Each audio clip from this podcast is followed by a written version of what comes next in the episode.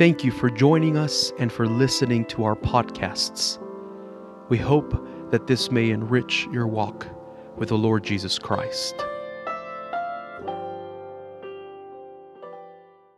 The Lord Jesus rebuked the Pharisees for not knowing the time of his coming in Matthew 16 3, and he explained why they didn't know the time of his coming.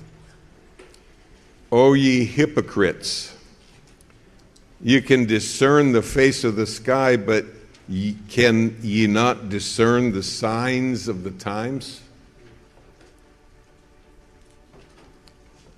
The Lord also, through a prophetic message, rebuked the church of the last days for not knowing the time of his coming.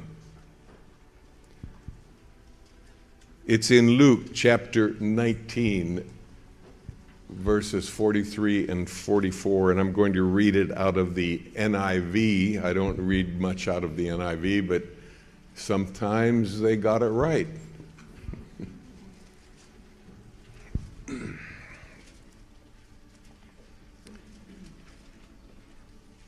He was speaking to Jerusalem. How many of us remember that Jerusalem is the church according to Hebrews 12, 22 to 24? Remember that? It, it's the church, it's God's people. And Paul says there is a heavenly Jerusalem and a natural Jerusalem and he is making them to become one. But he rebukes Jerusalem. And why do we know it's the church of the last days? Well, listen to what he says, and we'll see why.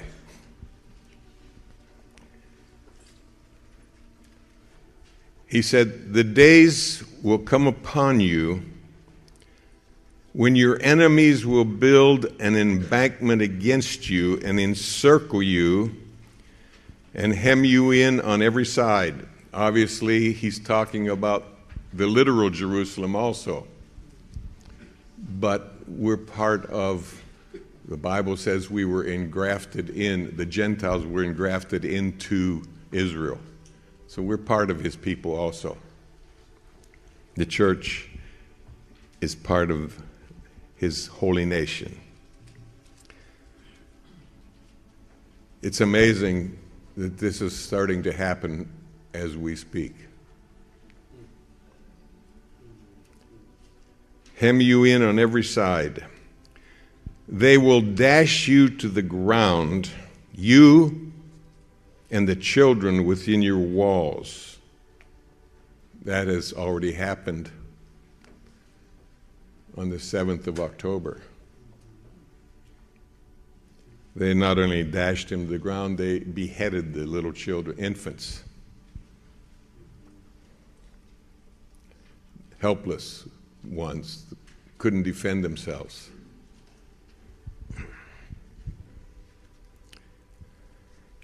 They will not leave, and here is a key fact in this prophetic word they will not leave one stone on another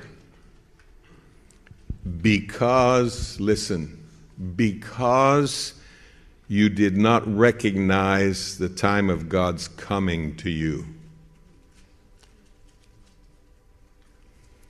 Because we didn't know the time of His coming. Why do we know this is prophetic for the God's people in the last days? For a very simple reason. He said not one stone would be left on another in Jerusalem.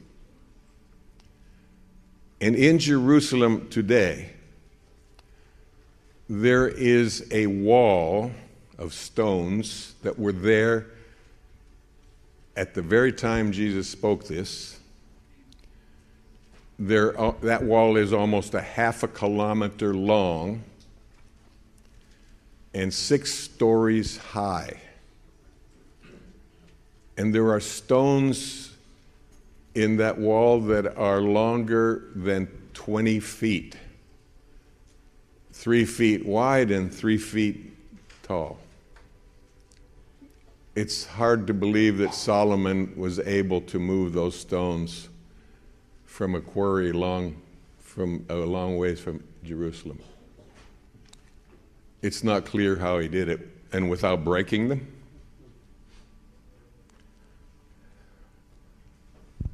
Those stones are there, one upon another. Jesus said, Not one will be left on another. Basically, only an atomic bomb can do that. And that's, that's what's coming. The Bible says that in the end, Jerusalem will be like a plowed field. so, this is a prophetic end time word from Jesus. And why does it happen? Because we don't know the time of his coming. And people say, We can't know it. Nobody knows the day or the hour. And that means we don't have any idea. No, that's not what it means. That's your interpret- private interpretation. And as we saw last night, in that very same context, he gives us the key to knowing approximately when he'll come, because the generation alive when, G- when the Lord restores Israel will not pass away before he comes. That's the context of that passage in Matthew 24 his coming and the rapture.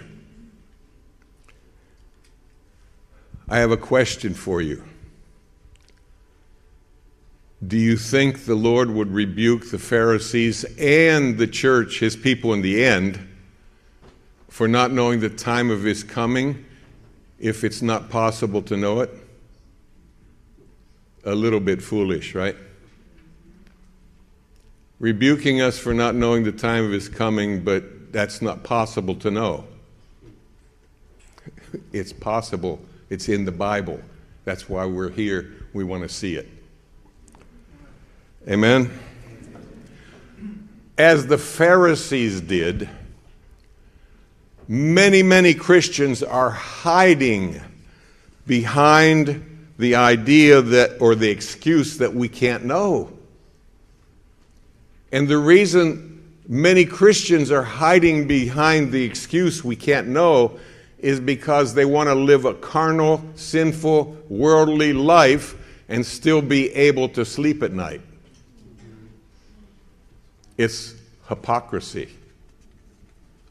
Hypocrisy is the reason we claim we can't know. Don't scare me with the facts. Amen. Also, the Christians have a problem.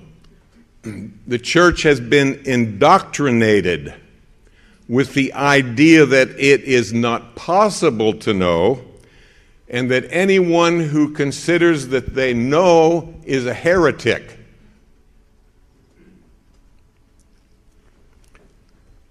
Well, for one, one side of this situation is it's understandable because there have been so many predictions that didn't come true. But if we examine the predictions, we see that they were based on private interpretations. Private interpretations. As I shared with you, uh, I think I did, um, when the Lord gave us the message of Daniel 70 weeks back in 70, 1970, I was aware of the fact that in the early church, we'll see this in a little in a moment, in a little while, there was a delay of 30 years. But my reasoning was well, the people in the end are spiritual people. They don't need 30 more years to be, to be ready, prepared to be, for the end. Well, you know, the Lord makes everything work together for good, right? Uh, that's written to refer to our mistakes. Not, I mean, we know things work together for good when we're doing the right thing, right? We don't need a verse for that. But we need a promise when we, oh my Lord, what have I done? I made a big mistake. He says, Yes, and I'm working it for good. Well, he did work it for good. Because, first of all, many people keep buying the book because it has a whole lot more than a year.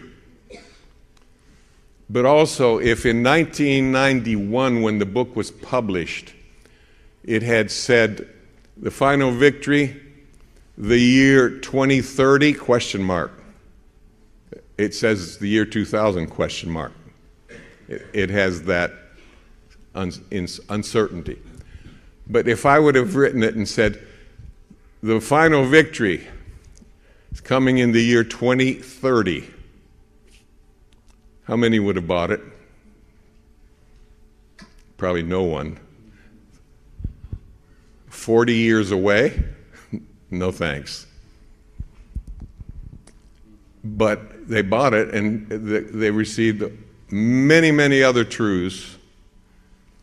And then we now understand we have to move that period of three and a half years forward. We're going to see that in a little while. Also, people cannot, and here's a, an important key doctrinally in the last days, our, the church today cannot accept that the Bible reveals the time of his coming because they teach their people that he might come to, you might not leave this meeting. He might take you in the rapture before you get out the door, right through the ceiling. Isn't that what is taught? How many know that's what's taught? Quite a few of you? He'll come at any minute. It's called the imminent rapture. Imminent meaning at any moment or the imminent coming of the Lord. And the church will declare, and the apostles believed that he could come at any moment. If someone says that to you, ask him again, Have you ever read the Bible? Uh, I don't think you've read the New Testament. The Apostle Paul knew he was going to die. He wanted to be part of the resurrection, Philippians 3 verse 10, right? His goal was to be part of the resurrection. Well, there's a big qualification. What's the necessary condition to fulfill to be part of a resurrection? Oh, so you have some answers this morning. you got to die. Paul knew he was going to die. And Paul wrote Second Thessalonians specifically to declare that the idea of an imminent coming of Jesus is false.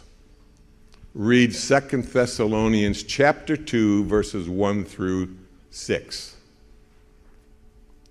He says regarding the coming of the Lord and our gathering together unto him, the rapture, don't let anyone deceive you.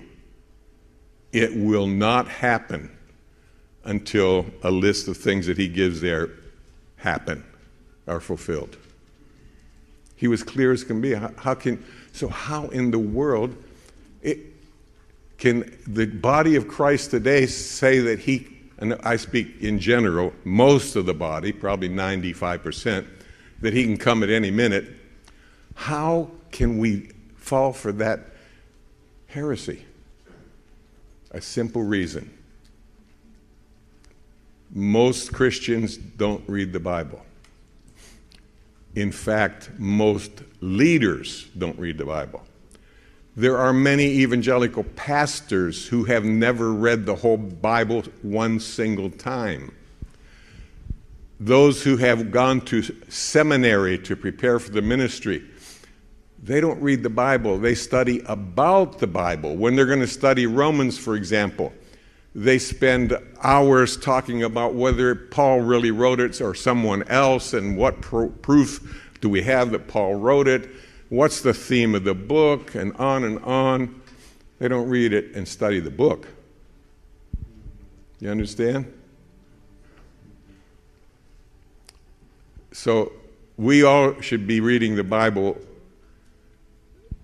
uh, in general once a year. Once a year. Then we won't accept false doctrines, at least not as easily. Amen. Peter, along with the apostle Barnabas, they were friends, and so were Paul and Barnabas friends. And some of you might say, he, How could you call him a, an apostle? Well, since the Bible calls it the apostle Barnabas an apostle, I probably am free to do that, right? he was an apostle, according to the Bible. He wrote an epistle, we're going to look at it in a moment. But they, both Peter and Barnabas, knew, and Paul knew, that Jesus would not return during their lifetimes. Second Peter tells us exactly what Peter believed. He said, As the Lord said to me, I am going to die soon. Okay, that's an example of the utter um, falseness of an imminent return or rapture. Because in John 21, after the cross, when Jesus met with his 12 apostles, 11, I'm sorry, at that time. No, they were 12 by then. Matthias had already been installed. He met with them and he told Peter, When you were young, you did what you want, wanted, but now you're going to grow old and you're going to die. That's pretty clear. And so in 2 Peter, at the end of Peter's life, he said, I'm about to die as the Lord said I would. And there will come, future, mockers who say, Where is the promise of his coming? Because since the fathers fell asleep, and he was one of the fathers, everything has continued on in the creation as always. And they're going to mock the idea that the Lord's going to return. That's happening today. Amen? And he knew that there would, he, there would come future mockers because of so much time passing. And then he says, But don't be deceived. Understand one thing a day with the Lord's a thousand years, and a thousand years one day. He doesn't count time like we do. Amen. Oh, now, uh, concerning knowing the time, we cannot know the day or the hour. That's true. And there's a very simple reason. Do you know that it is impossible for the Bible to reveal the day and the hour? How many know that? A few? Only a few. How do we know that? Because when the Lord sets his feet upon the Mount of Olives, there will be 24 different hours in the earth and two different days. You know, actually, it, it, surprises me, it amazes me about the ways of the Lord and the way the earth is and life is. You know, I'm, I'm on, in my 80th year, but July 20th, 1972 is a day that is missing from my life. I'm serious. I didn't live it. I didn't die and come back to life. we were on a ship on our way to the Philippines with our four little children. And um, the ones, it was a big ship, 3,000 people, 3,000 passengers plus the crew. And um, they put signs all around the ship that if you wanted to go deep sea fishing, that on July the 20th, the captain's going to stop the ship and he's going to let down the lifeboats and take people out to deep sea fish if you want to. So be here at 8 o'clock in the morning on July the 20th. So some people got there and we're ready to go. Oh, we're really sorry. If you read the sign, it says, we will do that on July the 20th. And today is July the 21st. so we went to bed on July the 19th, and we woke up on July the 21st. So the 20th doesn't exist in my history. I have one day missing.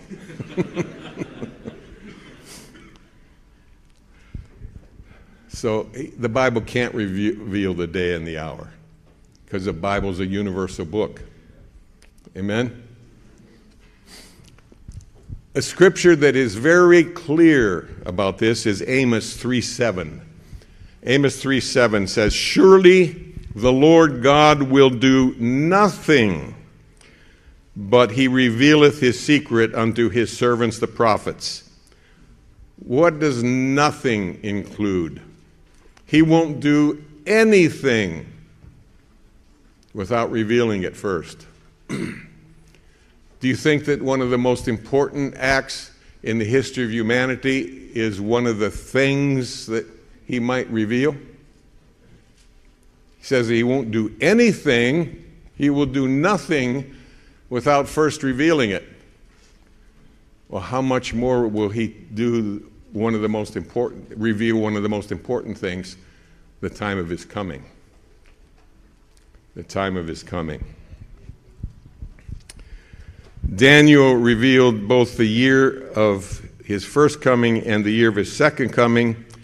We're going to see it a little later but the message God told him was sealed until the time of the end. But we're now in the time of the end, and the message of Daniel is unsealed, and it is clear as clear can be. Other people quote the scripture, but he will come as a thief in the night. In fact, how many of you, and, and don't be embarrassed about it, how many of you have seen a movie called The Thief in the Night? Eh, only five honest people in here? well, that's good because it's false doctrine. Apparently, they didn't read two more verses when they made the movie because he said, we, know that, we know the times and the seasons. He's talking about the resurrection and the rapture. That's the context in the very last verses, previous verses we know the times and the seasons. He said, and, and we know that the Lord will come as a thief in the night. That's verse 2. Second, uh, 1 Thessalonians chapter 5, verse 2. He will come as a thief in the night. Oh, so that's the way he's coming. We don't know when. He could come at any moment. It's the imminent return. Two verses later, the Apostle Paul says, But you are not living in the night. You're children of the day, so that, that his coming cannot ta- overtake you as a thief in the night. You're children of the light. Pretty clear, right? The church should know. And if it doesn't, if we don't know, we might be under a judgment according to what Jesus says in Luke. Amen. Others quote Acts 1 6 and 7. It's on the day of the Lord's ascension after the cross. 40 days after the cross, he, he taught for 40 days, the Bible says, on the kingdom of God. That was quite a long seminar. 40 day seminar, not three. the kingdom of God.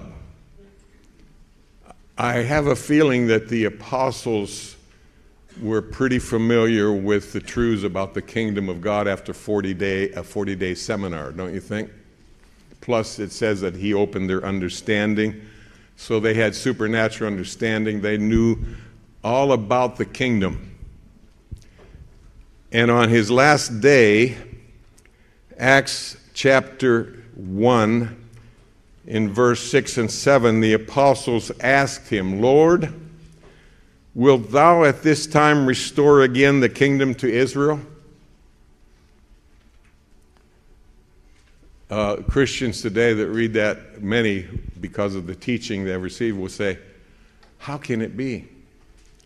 40 days hearing about the kingdom of God, and they don't even know yet that the kingdom is coming to the Gentile church and not to them. That's what's taught. He's all done with Israel. I mean, imagine the Lord must have gone, Oh no, how can it be? I'm leaving my people in your hands, and after 40 days of teaching on the kingdom of God, you don't even know to whom it's coming. What are we going to do? you guys are, are hopeless. No, brothers uh, and sisters, the kingdom of God is coming to Israel. And I hope you consider yourself to be part of Israel. And if you're not sure about it, in the back, we we we have books here? Yes. Oh, over there. We have a book on the mystery, a lost key. Paul mentions it 16 times in his epistles. And the mystery is if you are in Christ, you are part of Israel. You are a citizen, he said, of Israel. But if you don't believe it, then you're not part of Israel. It's a matter of faith. Faith is a very crucial aspect of the walk with God, right? So he said, uh, they said, Is it time for the kingdom to come to Israel? And Jesus said to them, It is not for you to know the times or the seasons which the Father hath put in his own power. Listen to what he said. It's not for you to know. That doesn't mean no one in the end of the church age is going to be ignorant uh, or not know also. And also, they learned later. Because, consider this the fact that the early disciples didn't know in the beginning about how long it would take for the Lord to return, that doesn't mean that no one will ever not be allowed or permitted to know. Daniel didn't know he had a prophecy that revealed the time of the first coming and the time of the second coming, but events, and we'll see this, the events necessary are, are, needed for Daniel to know when this would happen. Those events had not yet occurred. So the Lord said, Your book is sealed. No one's going to understand it until the time of the end. And we'll see why. For one thing, I'll give you, you know, this little indicator. In order for Daniel's prophecy to be revealed in the end, Israel as a nation had to be restored. We'll see it. It's, he says so. Daniel, the angel Gabriel tells Daniel this. And Daniel had no way of knowing when Israel would be restored. So the fact that even many in the early church didn't know that they would have to wait for 2,000 years, doesn't mean that no one will ever know. Daniel's book was sealed, it wasn't understandable. But now it is, because the events have occurred to make it understandable. Amen. Paul used this exact same phrase. It is not for you to know the times and the seasons. Paul says in 1 Thessalonians chapter 5, he wrote, We do know the times and the seasons. Was he contradicting the Lord? No.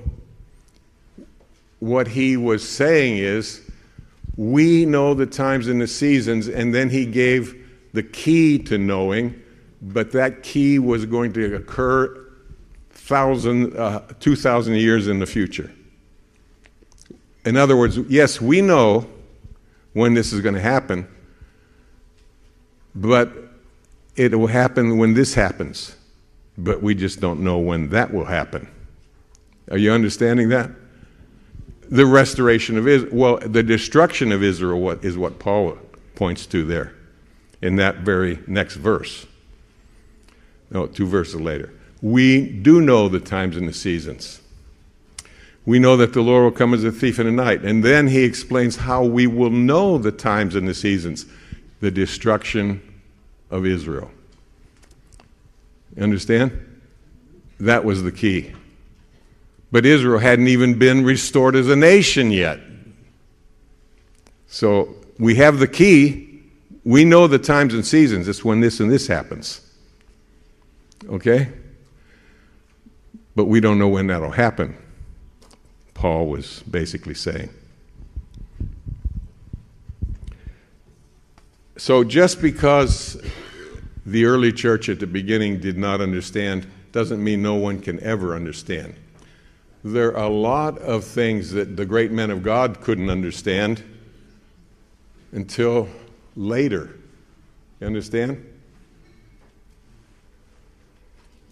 Uh, they searched they searched diligently the bible tells us to find out and they didn't find out all the answers and we don't have all the answers either that doesn't mean no one can ever have them. Right?